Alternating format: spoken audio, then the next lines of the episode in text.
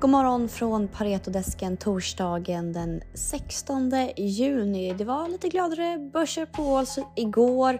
Uppgången avtog något efter Feds räntebesked men börserna stängde ändå på klart plus igår. S&P 500 stängde på plus 1,5 och DAV plus 1 Fed höjde räntan igår med 75 punkter, vilket var väntat, men det är ändå den största höjningen sedan 1994.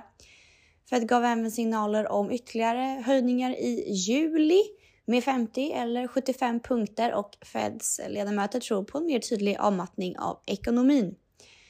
Vi eh, lämnar eh, räntan och Fed för tillfället. Vi pratar ju mycket om det och eh, vi kommer att prata en hel del om det här längre fram också. Så jag tänker att vi går vidare med lite mm, Meditech medtech istället, en sektor som precis som mycket annat, har haft en tuff period. Men man får försöka hitta spännande case eh, trots allt i de här skakiga tiderna.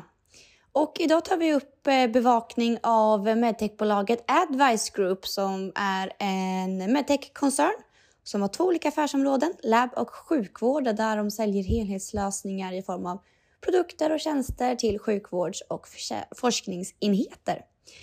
Inom labb säljer de eh, både laboratorieinredning, skyddsventilation, klimat och renrum och andra labbtillbehör till eh, både läkemedelsindustrin och eh, life science-forskningen.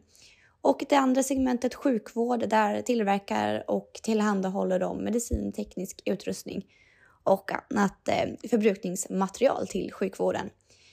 2010 så införde Advice Group en ny tillväxtstrategi baserad på en buy and build-modell och det här visade sig vara framgångsrikt. Och de har haft en sales cager på 32% mellan 2010 till 2021 och deras ambition är att genomföra mellan 1 till 4 transaktioner per år för att då kunna uppnå deras långsiktiga finansiella mål om att växa med minst 25 procent per år med en justerad ebitda-marginal på 20 procent. De här målen speglas inte alls i värderingen. Bolaget handlas till ev-ebitda på 9 på um, 2023 års estimat. Så vi tycker att det här är eh, en attraktiv risk-reward i det här caset. Och ni som är Pareto-kunder kan hitta hela vår in initieringsanalys på vår eh, webbplattform. Ni kan också mejla till eh, våra mäklare eller till mig så kan jag skicka analysen till er om ni är kunder. Är ni inte kunder så passa gärna på att bli det för där finns alla våra analyser och det här är ju ett case som vi kommer följa med spänning nu framöver så ja, ta chansen kika in hur det är att vara Paretokund och eh, ta del av alla våra analyser. Med det sagt så får ni ha en riktigt trevlig torsdag.